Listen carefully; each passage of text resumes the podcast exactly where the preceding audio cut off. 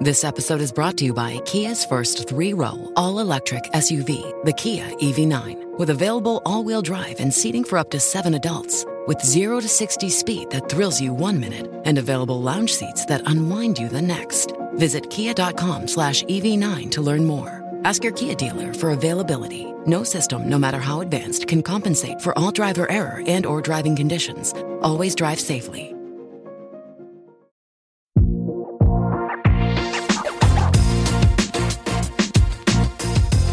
Behind the Knife, the surgery podcast. Relevant and engaging content designed to help you dominate the day.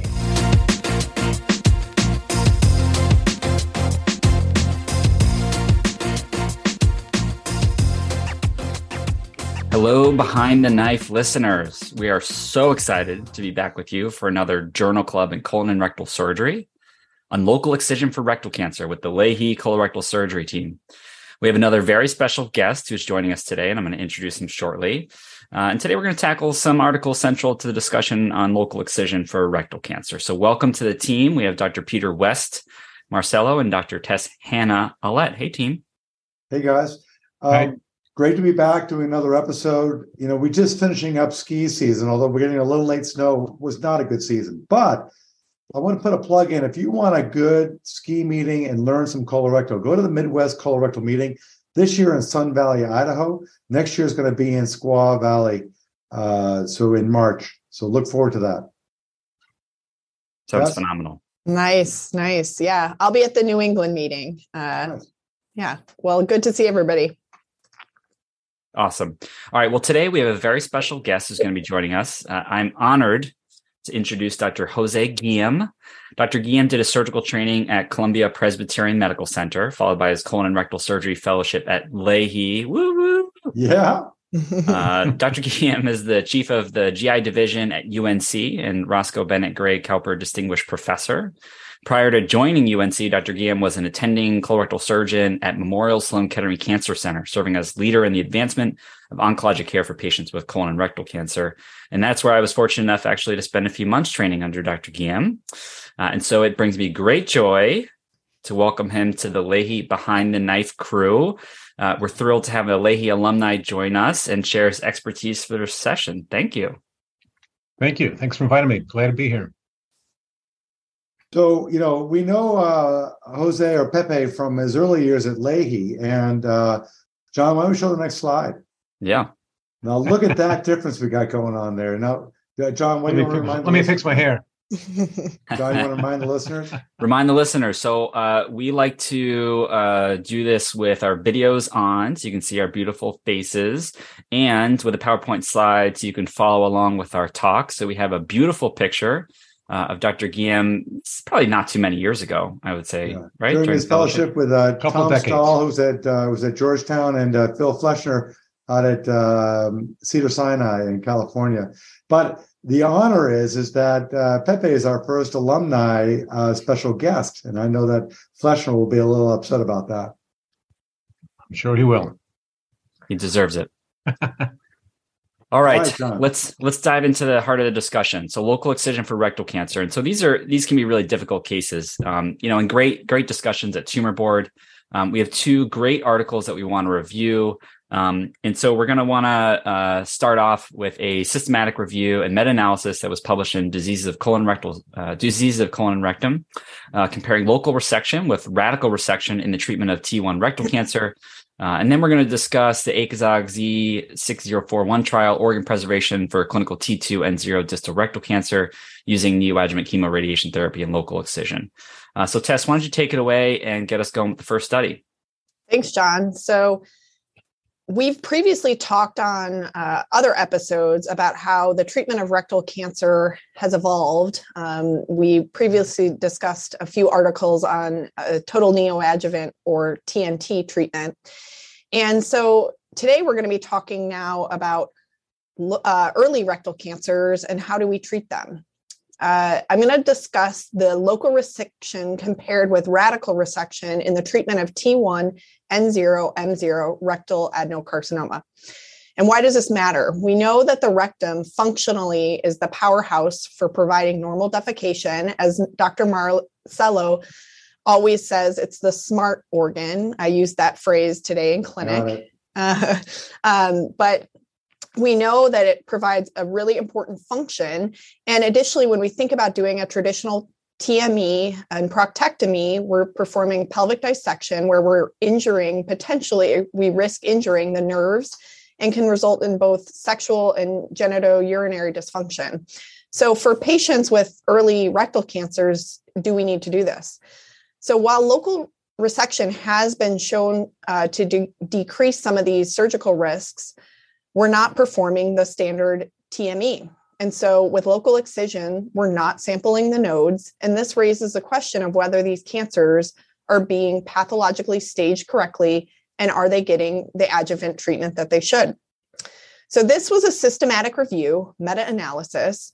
The aim of the study was to compare local with radical resection for patients with T1 rectal cancer, looking at survival, local recurrence, post op complications, and need for permanent stoma. A systematic review was done looking specifically at local resection using transanal procedures and radical resection. Radical resection referred to abdominal surgery using TME principles, and depending on the location of the tumor, this may have included an LAR, an APR, or a Hartmann. Local excision included tr- both transanal excision or excision using transanal endoscopic microsurgery or TEMS. None of the studies included TAMIS. Endoscopic polypectomies were excluded. All of the patients were clinically staged preoperatively and were found to be T1 and 0M0. There was one randomized control trial, but most of these 12 were observational studies. And none of the studies included or reported on neoadjuvant treatments. There were six that discussed the use of adjuvant treatments. There was one randomized control trial in the study and was underpowered, and a majority of these studies were observational. They did perform subgroup analysis to try and control for some of the heterogeneity of the trials and found that patients undergoing local resection had significantly lower rate of five year overall survival. There were 72 more deaths per 1,000 patients. And this difference um, was not seen when they broke this, uh, did subgroup analysis and broke it down specifically looking at TEM versus radical resection.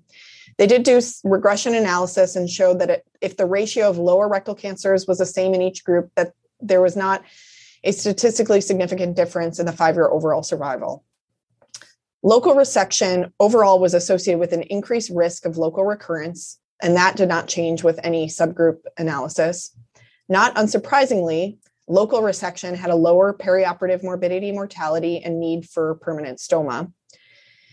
There was no difference in survival when they looked at subgroup analysis of low risk or high risk local excision and overall higher survival with radical resection. So ultimately, they concluded that local resection versus radical resection depends on balancing the goal of cure and quality of life and function, which may differ for each individual patient. TEM in their subgroup analysis offered oncologic control similar to that of radical resection in terms of survival, without some of the higher morbidity and mortality, but that radical resection overall demonstrated the best five year survival. So I think overall the quality of evidence was pretty low, and there you know was a lot of concern for selection bias in a lot of these studies. There, there's a lot of heterogeneity. Um, and I think you know the review is helpful in laying some of the groundwork for our discussion tonight. I think the question of adjuvant therapy on the outcomes is important, and again because of the heterogeneity in these studies, um, you know, that wasn't looked at, um, and you know, some limitations there. Uh, Marcello, what what are your thoughts on on this study? Yeah, I think it's a good study to give you some background on things, but I think um, I wanted to give a little historical perspective. So, can we go to the next slide, John? So, I want to focus uh, on the uh, study from the University of Minnesota because um, I just remember that being at the meeting. When I trained and when Pepe trained, and he'll give his thoughts, local excision was thought to be a good option for early stage cancers with high cure rates, uh, very low recurrence rates. We thought it was pretty good. And then at the year, the, this, the national meeting in the year 2000, ASCRS, Minnesota presented their results looking at local excision for T1 and T2 cancers versus radical resection. And what they found was that the local recurrence rate was uh, 10% for the local excision and zero for T1 uh, uh, cancers. And for T2 cancers, the local recurrence rate was 25%. And seeing that number of 25% recurrence rates for T2s blew us all away. And then there were further studies uh, from Morris and Kettering where um, Jose was, and in Cleveland and Mayo, they all confirmed that the local excision has about a 10% recurrence rate at least for T1 cancers and closer to 25% for T2. So, Pepe, what, what are your thoughts about uh, this study and where does local excision lie and uh, its impact? Yeah, great observation, Peter. I mean, I recall this study, and there were several else that followed around that time, and we were quite enthusiastic. But what brought a lot of attention to us was the work I thought by Nancy You, Nancy Baxter, and Heidi Nelson. There was a JNCI paper that pointed out that there was an overutilization of local excisions for both T1s and T2s, and that was a national cancer database, and it really showed that there was an inadequate operation, but there was a lag. There had been a lag in the uptake. There was an increase in utilization of it, at the same time, the data didn't support it. So lots of studies, as you pointed out, at, at the end, at Sloan, we looked at this and in about at 10 years, the failure rate was about one in five, wow. 18, 18%. So one in five, uh, it's a high number. And, and if you're looking at a TME, it's about a 3% failure rate. Total mesorectal excision for a T1 lesion versus a local excision, which is almost 18, 20%. John, why don't you show the next slide? Uh, uh, Pepe, tell us about this the, this study from Mayo and how that might impact why local excision may or may not be a good option. Right. So this is a, a great study. Sandy Nivatvongs put this out. David Larson was a fellow author on that, and it took advantage of some of the work that the Japanese have been doing uh, prior to this. Back in 1993, Kudo first published on the SM level, and this is about 300 levels of submucosal invasion, one, two, and three. And you can see there on the right side the likelihood of lymph node metastases increasing with the depth of penetration. And this study also pointed out nicely there were three variables the, the height of the lesion in the rectum. So the lower the down in the rectum, presence of lymphovascular invasion, and submucosal invasion. So these were the three uh, statistically significant variables that were associated with a high failure rate with a local excision. So some suggestions that you could measure the SM level, but as we know, the uh, accuracy in measuring SM is not that high and it's not that trivial. Pathologists will challenge you. Uh, they may not be able to tell us accuracy on the SM invasion. Yeah. John, what are your thoughts? Yeah, no, I, I mean, it's uh, speaking about the pathologist. I do feel like that's often a question we ask during our tumor board conferences. It's not sometimes not reported in the initial report, and we're always sort of asking for it. And I know that they really struggle to provide us with that definitive information we love to go by this based on the guide and try to provide our best risk assessment for the patient uh, of lymph node metastasis and whether we think local excision is acceptable or whether or not they are going to need further therapy. And I know I, it ends up being a, a, very difficult conversation. I think that's where the multidisciplinary uh, aspect really comes in. Tess, uh, being our young grad, have you done any local excisions since you've been in practice? Not yet.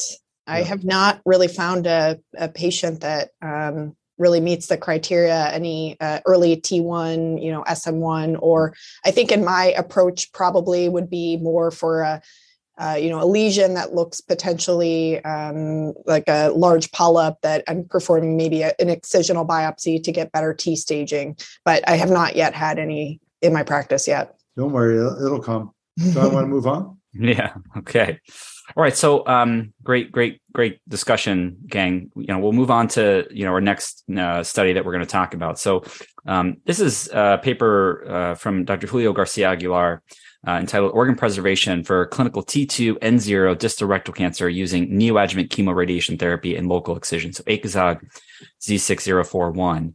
And so, up until now, we've really just been talking about local excision for clinical T1 um, NX or N0 rectal cancer. So now we're sort of expanding the possible indication to T2 N0. Um, you know, and so uh, what we were just talking about is we're hearing that there's a lot of high risk for local recurrence, right? So 18%, that's pretty high. Inferior survival compared to transabdominal resection. So what if you throw into the mix neoadjuvant treatment? So chemoradiation therapy. Uh, so the aim of this study was to look at both functional and oncologic outcomes of patients who underwent uh, neoadjuvant chemoradiation therapy and local excision with stage two N0 rectal cancer. So this is a multi-institution study, so prospective open label, non-randomized study For inclusion criteria, the tumor had to be clinical T2N0, and this could be staged by endorectal ultrasound or MRI. More on that topic shortly. Uh, and the tumor had to be less than four centimeters, less than 40% of the circumference of the wall, uh, and located within eight centimeters of the anal verge. Patients had to have an ECOG performance status of at least two. And they then received long course chemoradiation therapy with capecitabine plus oxaliplatin for five weeks, followed by local excision four to eight weeks after treatment.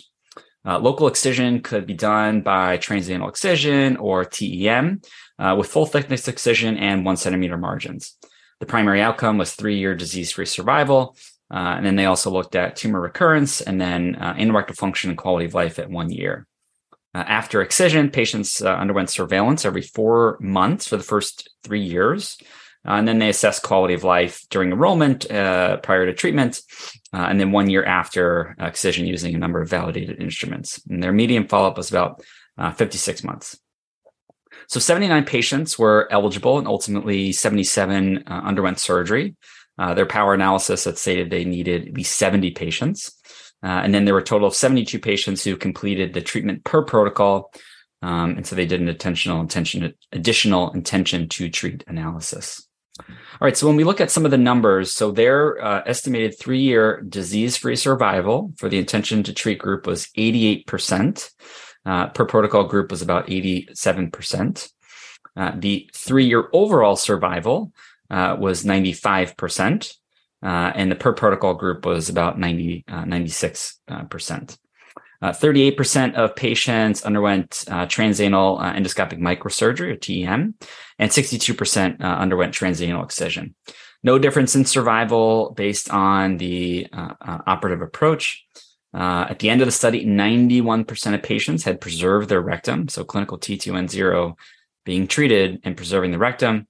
Uh, in their study, 4% rate of local recurrence. So you'll pay attention to some of the numbers here, right? So Dr. Guillem before was talking about a 3% local recurrence for a T1N0 for a TME, 18% for local excision uh, for a T1. And so in this study, T2N0 combining local excision with chemoradiation therapy, 4% rate of local recurrence.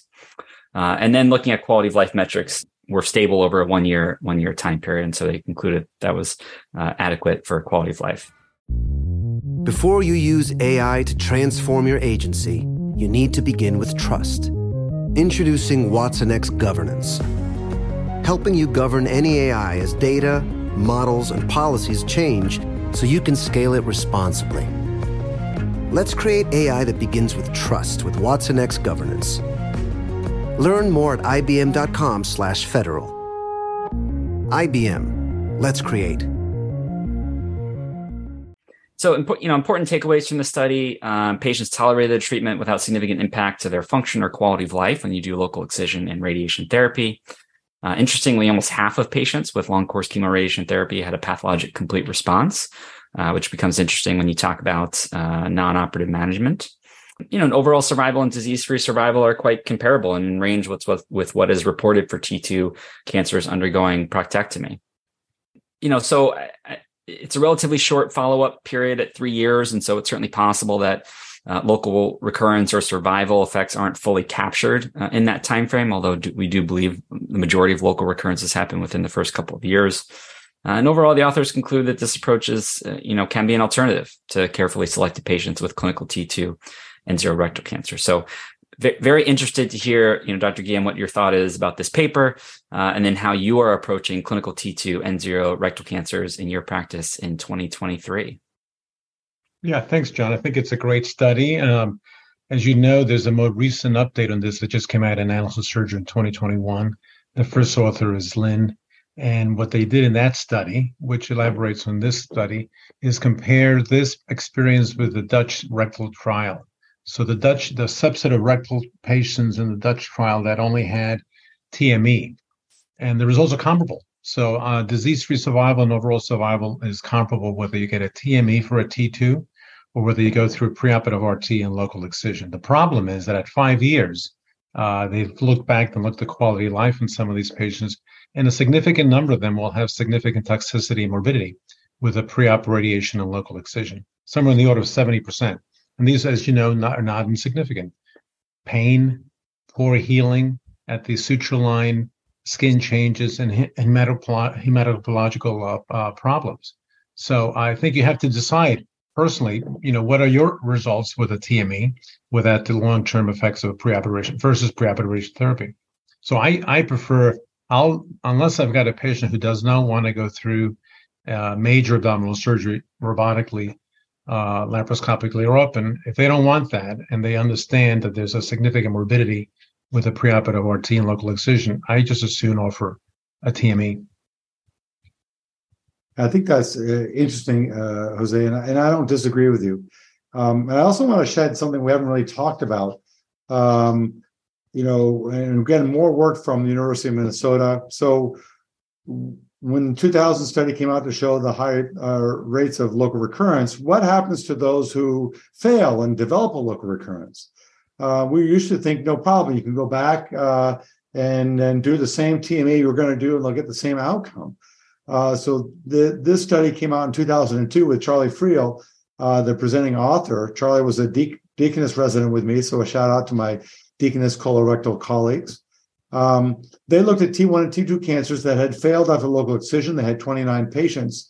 Uh, and the bottom line in the end was the disease disease-free survival was 68% uh, with the favorable histology. And so you could only salvage about two thirds of these patients. So if you fail a local excision, um, there's a one in three chance you may not survive this versus something that was a T1 cancer, which would by TME would have a high rate of survival. Now, granted, this is 2000 uh, or 2000 and before, so we didn't have MRIs, uh, we didn't have the same uh, follow-ups, but it just really shed to light that um, if you fail local excision, you can't guarantee cure by just going in and operating. I would just add one comment to that, Peter. As you know, the salvage rate may is, as you pointed out, but when they're performing these salvage operations, often they're multivisceral. Exenterations, right. pelvic sidewall dissections, need for intraoperation therapy, and about one third are no longer eligible for sphincter preserving options. Yeah, so, so what's interesting is that most of these cases were done by traditional transanal techniques, and then since then there have been a plethora of things. Uh, Tess, you want to talk about that? Yeah. Um, you know, at Lahey, it was great because we did a lot of uh, local excisions um, on multiple platforms. We did transanal, robotic, uh, TAMIS, TEM. Uh, and so I, you know, felt like got a really well-rounded uh, experience using all of these different platforms when trying to tackle some of these local excisions. Uh, Dr. Guillem, do you have kind of any preferred approach if you're going to do a local excision? Probably transanal endoscopic microsurgery. That's my most experience with that. I like it. Its stability. I mean, there is a huge learning curve, I would say, but um, definite, you know, phenomenal uh, view. It's at its size lens, uh, significant magnification. Um, I'm looking forward to the SP once that's approved for this. I think it's going to be a game changer. But the challenges of any transanal excision, as we've discussed, is the inoc- potential for inoculating cancer cells into the mesorectal space no matter how precise you're going to be. I think these uh, endoscopic, um, whether CM or, SP, will yield perhaps better margins, but I'm still concerned about inoculating. John, what what do you what's your approach? Yeah, I, am I'm, I'm um, following my quote unquote big brother in, in clinical practice right here, which is Dave Kleiman. I follow him where, wherever he's trained and and gone now, and so um, he's adopted robotic TAMIS, and I would say that that's been my preferred approach right now. Similar to, to Tess, I would say I haven't done one for uh, you know T1 or T2 rectal cancer so far. They've been you know large polyps. Um, you know, I do recall uh, quite vividly uh, doing TEM uh, in fellowship in St. Louis and getting incredibly frustrated with the TEM platform and, and having a really difficult time. And so I, I definitely hear you, Dr. Guillem, is very challenging learning curve, and I think uh, can be frustrating. Well, if we're going to talk about TM, uh, Tess, tell us about what it was like. You trained at UVM with Peter Cataldo, who's got a phenomenal experience with this. So tell us a little bit about uh, their results. Yeah, absolutely. Yeah. So at UVM, uh, Cataldo did quite a bit of uh, TEM, and that was um, early on uh, did a lot of colorectal as an intern uh, and joined him in these cases and really loved it um, so shout out to the uvm crew they they published a paper in 2017 uh, in dcr which looked at their experience using TEM for early rectal cancer. They had 92 patients, um, followed them for about five years. Um, about half were T1 and 40, 41% T2. And they found pretty similar results to kind of what we had previously discussed. Uh, three year disease specific survival was was high at 98%. Uh, overall survival was about 89, um, and you know concluded that in select patient, you know, organ preservation may be appropriate. Didn't you uh, travel up to UVM at some point? Uh, yeah, Pat, Pat, Roberts and I went up to watch Peter back probably in the early 2000s, and uh, I had done a lot of laparoscopy, so I felt pretty comfortable with it, and I do like it, as I'm sure John likes the robotic TAMIS, is that uh, doing TEMS, you can control the entire field, right? You control the the camera and the instruments. When you do TAMIS, you're, you're like your your elbows are always, you know, you're punching and fighting with the person trying to hold the camera. The camera's over here. I like the autonomy of TEMS as my platform uh, when you do it. So that's my my I would say my preference at this stage. I think another you know important thing that comes up, and we mentioned it a little bit earlier, um, you know, it's how we're staging these these these patients, and this is this can be where that conversation in MDT becomes so critical. Right? How do you know it's T1? How do you know it's T2? How do you know that the nodes are negative and no, no, nodes are positive?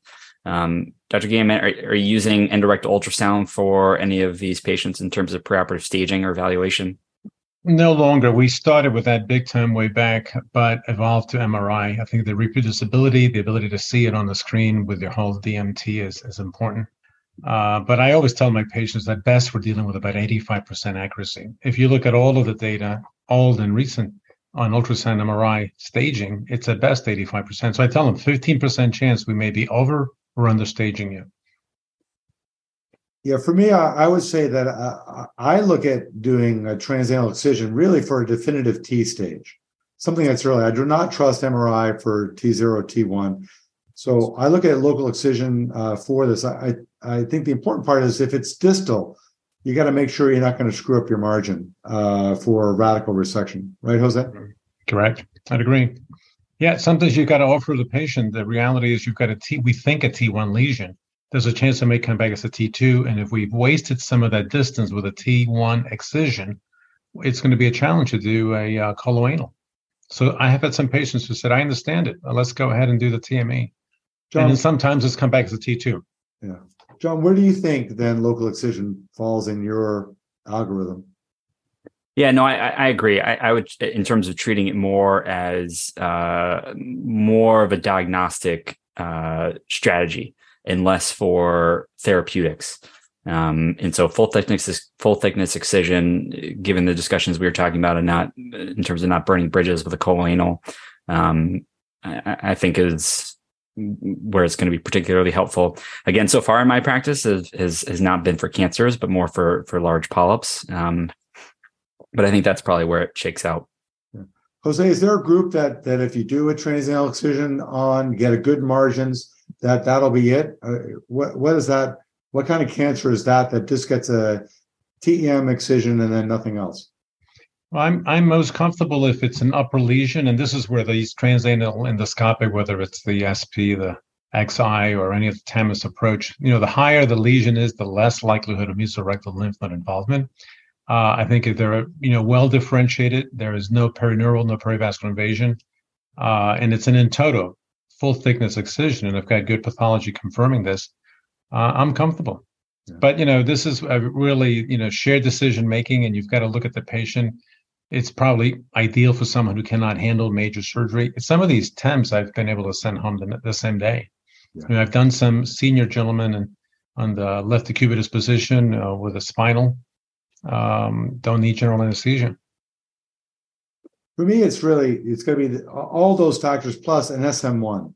So yeah. I do play weight to the SM level of invasion. If it's an SM1, all good features, then we observe right, currently in our practice. If there are SM2, or SM3 and they don't want radical surgery, then we will add in adjuvant treatment afterwards uh, and observe. And I mm-hmm. and I look forward to being able to go back, John. Maybe at some point we can look at that uh, that group. Well, it's interesting you say that order because I think that that's probably how we think about it now. When we think about um, you know that that ACOSOG study, you know, it was long course chemoradiation therapy and then local excision. So I guess what is everyone's thoughts about the order of affairs if you're going to include radiation therapy?